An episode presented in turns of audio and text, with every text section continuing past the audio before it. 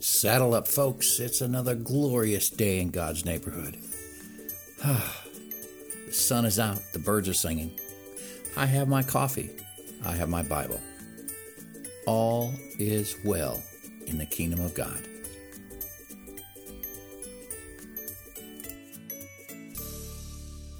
I believe in God, the Father Almighty, creator of heaven and earth. I believe in Jesus Christ, his only Son, our Lord who was conceived by the Holy Spirit, born of the Virgin Mary, suffered under Pontius Pilate, was crucified, died, and was buried. On the third day he rose again. He ascended into heaven.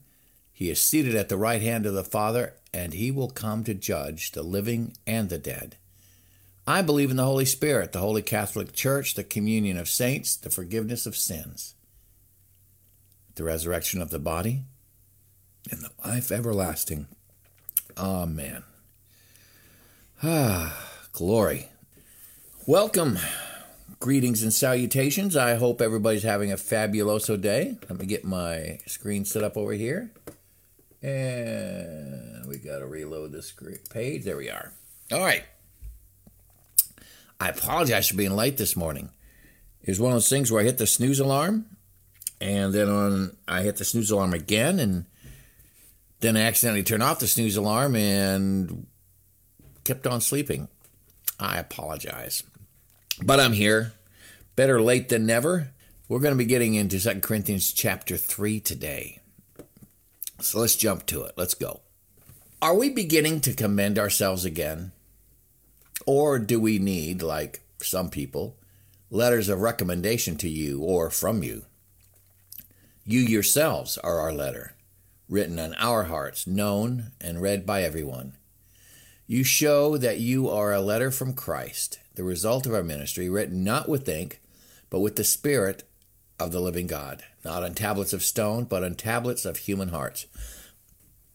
Itinerant speakers back then, uh, the speakers that would travel from town to town charging large amounts of money to be heard, they would bring with them letters of recommendation from people of importance in order to prove their worth as speakers and uh, to prove that they were worth the money that you were giving them. That was a common practice. Paul was saying that he that the letter of recommendation that he has is the Corinthian church. The fact that they have turned from a life of hedonism towards the living God is proof of the validity of his ministry. You're a letter from Christ, the result of our ministry. In the ancient world, a letter of recommendation was an important tool for the itinerant speaker. The conversion of the Corinthians is his clearest commendation.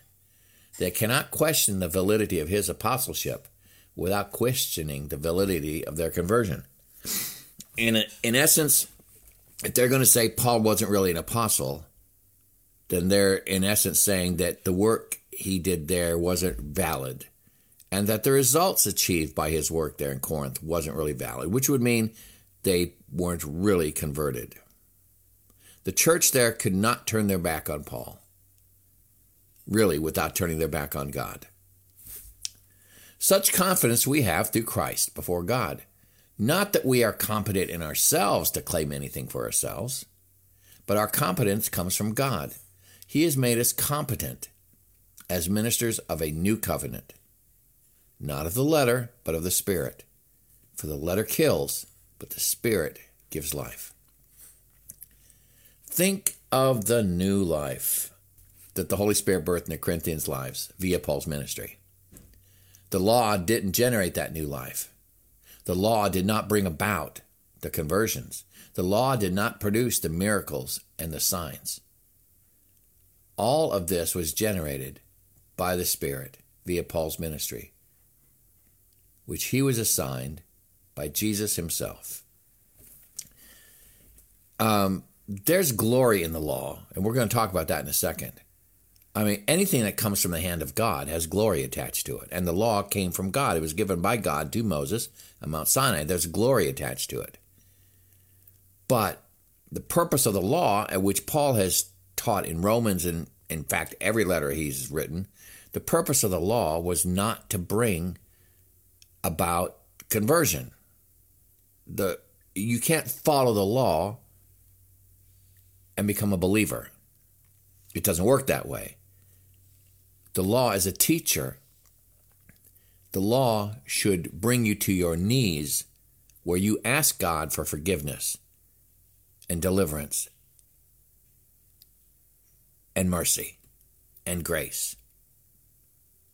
The purpose of the law is not to bring new life. The purpose of the law is to highlight the deadness of the life that you are now in. And then grace enters the scene. So the new life that the Corinthians have enjoyed have not come from what the Judaizers might say from obedience to the law. In fact, the things that happened in Corinth happened in spite of the fact that they weren't circumcised, that they weren't law, uh, that they weren't giving uh, obeisance to the law or the Torah. The law brings you to your knees, grace enters the scene, and you're converted. That's what Paul's reminding them of here. The new life the Holy Spirit birthed in them did not come from the law, it was generated by the Spirit. And might I add, through Paul's ministry, which was given to him by Jesus. Now, if the ministry that brought death, which was engraved in letters on stone, now he's talking about Judaism here, if and the Judaizers who would attack Paul saying he wasn't a true Jew. He had no qualifications to preach a new relationship with Jehovah. If the ministry that brought death, which was engraved in letters on stone, came with glory, so that the Israelites could not look steadily at the face of Moses because of its glory, transitory though it was, will not the ministry of the Spirit be even more glorious?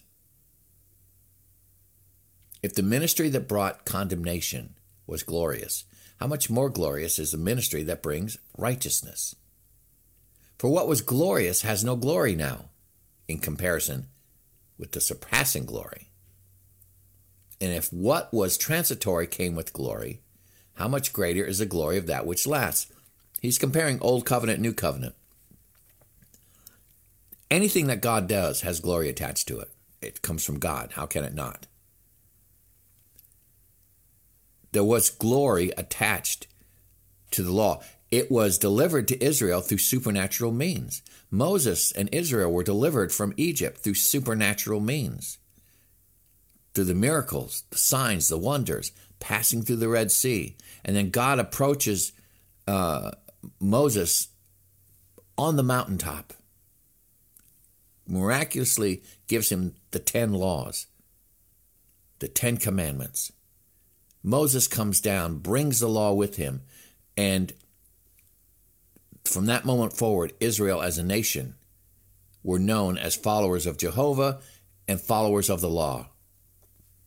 There was glory attached to that. But the purpose of the law was to draw people, like I've said, draw people to their knees, not to give justification. You can't. Jesus said when he was questioned about following the law, he said, Look, you don't understand the law. When it says, Thou shalt not kill, you know, if you're angry with your brother in your heart, you've broken that law. Even though you haven't picked up a knife and actually killed him, if you're angry with him in your heart, you've broken that commandment. Thou shalt not steal. Even if you haven't physically stolen something, if you've coveted and wished you had it, and were jealous of your brother or your sister because of something they had, you're breaking that law, coveting, stealing. So the law's purpose was never to bring you into the presence of God. The law's purpose was to show you the perfect character of God and how you could not achieve that. And you have to fall to your knees and ask for forgiveness and grace and mercy.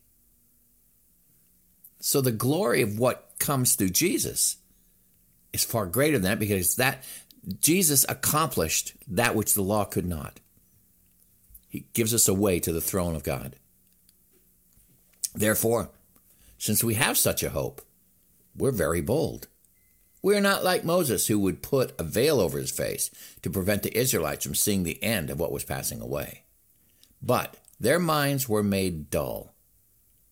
For to this day the same veil remains when the Old Covenant is read. It has not been removed because only in Christ is it taken away. Even to this day, when Moses is read, a veil covers their hearts. But whenever anyone turns to the Lord, the veil is taken away. Now the Lord is the Spirit, and where the Spirit of the Lord is, there is freedom. And we all, who with unveiled faces contemplated the Lord's glory, are being transformed into the image with ever increasing glory which comes from the Lord, who is the Spirit. Whew, that. Mm. In order to become more Christ like in our thoughts and deeds, should be our goal, right? We need to spend time contemplating on Him. That's what it says here, right? Now, the Lord is a spirit, and where the Spirit of the Lord is, there is freedom. And we all who with unveiled faces contemplate, think about that word, I'll come back to that word in a minute. Contemplate the Lord's glory. We are being transformed into his image with ever increasing glory, which comes from the Lord, who is a spirit. As we walk with God, as we walk with God and draw closer to him, we will become more like him. Do you think it's any mystery how a man and a woman, when they're married for years and years and years, the longer they're married, the more like each other they become? My wife and I, we got married, there couldn't have been two more polar opposite people in the world. We loved each other, but we were two frustrating individuals to each other sometimes. I am a huge dreamer and I I didn't care much about money. I was very careless with money. Um, and I was always reaching for the clouds.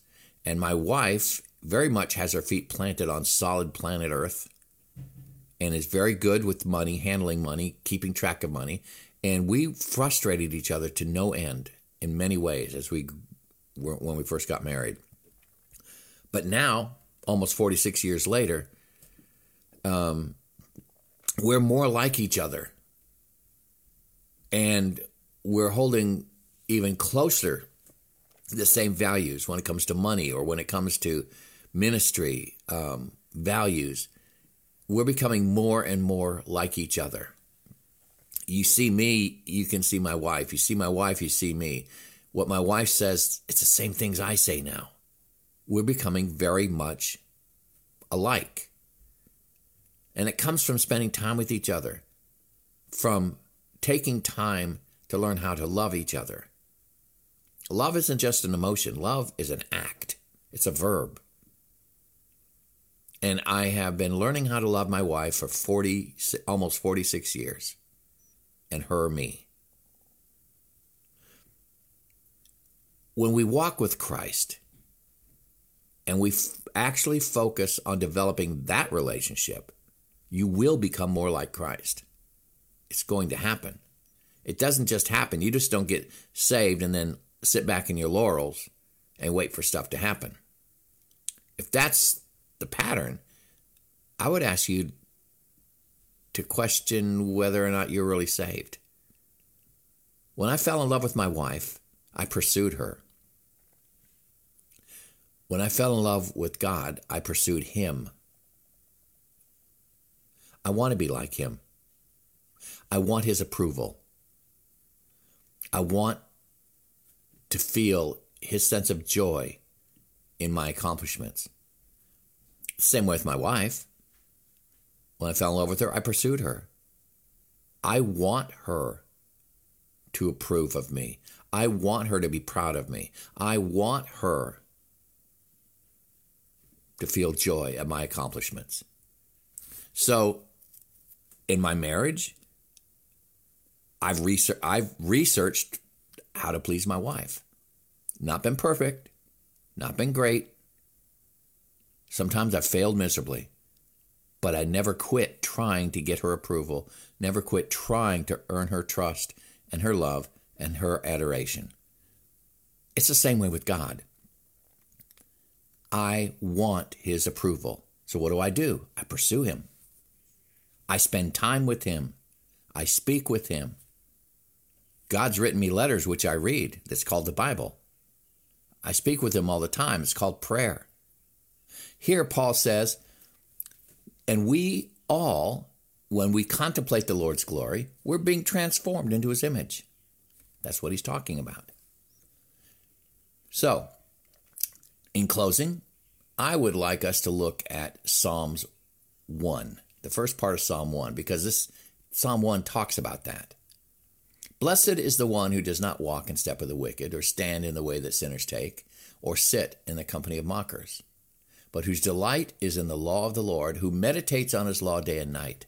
That person is like a tree planted by streams of water, which yields its, its fruit in season, and whose leaf does not wither whatever they do prospers. This is the process. Blessed is the person whose delight is in the law of the Lord, who meditates on his law day and night. You know, the word meditate and contemplate have a lot of the same meaning. In here in the Old Testament, meditate, one of the meanings of this word is to talk aloud to yourself about something. I'm a verbal person when it comes to solving problems. I like to talk my way through problems. And it took my wife a lot of years to realize that I'm not making incredible uh, proclamations, but that I'm talk when I'm talking my way through a problem or talking my way through any kind of a puzzle. And I'm talk to myself about it, and that's how I solve it. Well, Blessed is the man whose delight is in the law of the Lord, who talks to himself about it day and night. I've discovered that in doing these devotionals, it's the heart of this verse. What I'm doing right now, talking about what I've read, applying it to my life, talking about the possibilities of what the scripture might mean in regards to how I live my life. I'm meditating on it. I'm talking to myself aloud about it. I'm thinking with my mouth open. That's the that's the byline of this devotional series. Join me as I think with my mouth open. I'm meditating. And that person will be like a tree planted by streams of water, yields its fruit in season, whose leaf does not wither, whatever they do prospers. As I meditate, contemplate on the Word of God, which reveals Jesus to me. As I pursue the Word, as I pursue the Lord, and think on Him, contemplate on Him. What does Paul say up here? And we all who with unveiled faces contemplate the Lord's glory, we are being transformed into His image with ever increasing glory, which comes from the Lord who is a Spirit. My goal is to become an old man that just bleeds Jesus everywhere he goes. Have you ever met somebody like that? An old missionary, someone who's spent their entire life serving God, and they're getting towards the end of their life, and they are absolutely the sweetest, most loving, godliest man or woman that you've ever met. That's my goal to become that. My goal to become that, my path to becoming that is here contemplating the Lord's glory, meditating on His Word. Hmm. Thank you, Paul. Thank you, Paul. That's a good word for today. And with that, I think I will shut it down. Here's my coffee. I'm Paige. We've just had a great time in the Bible. I am out of here.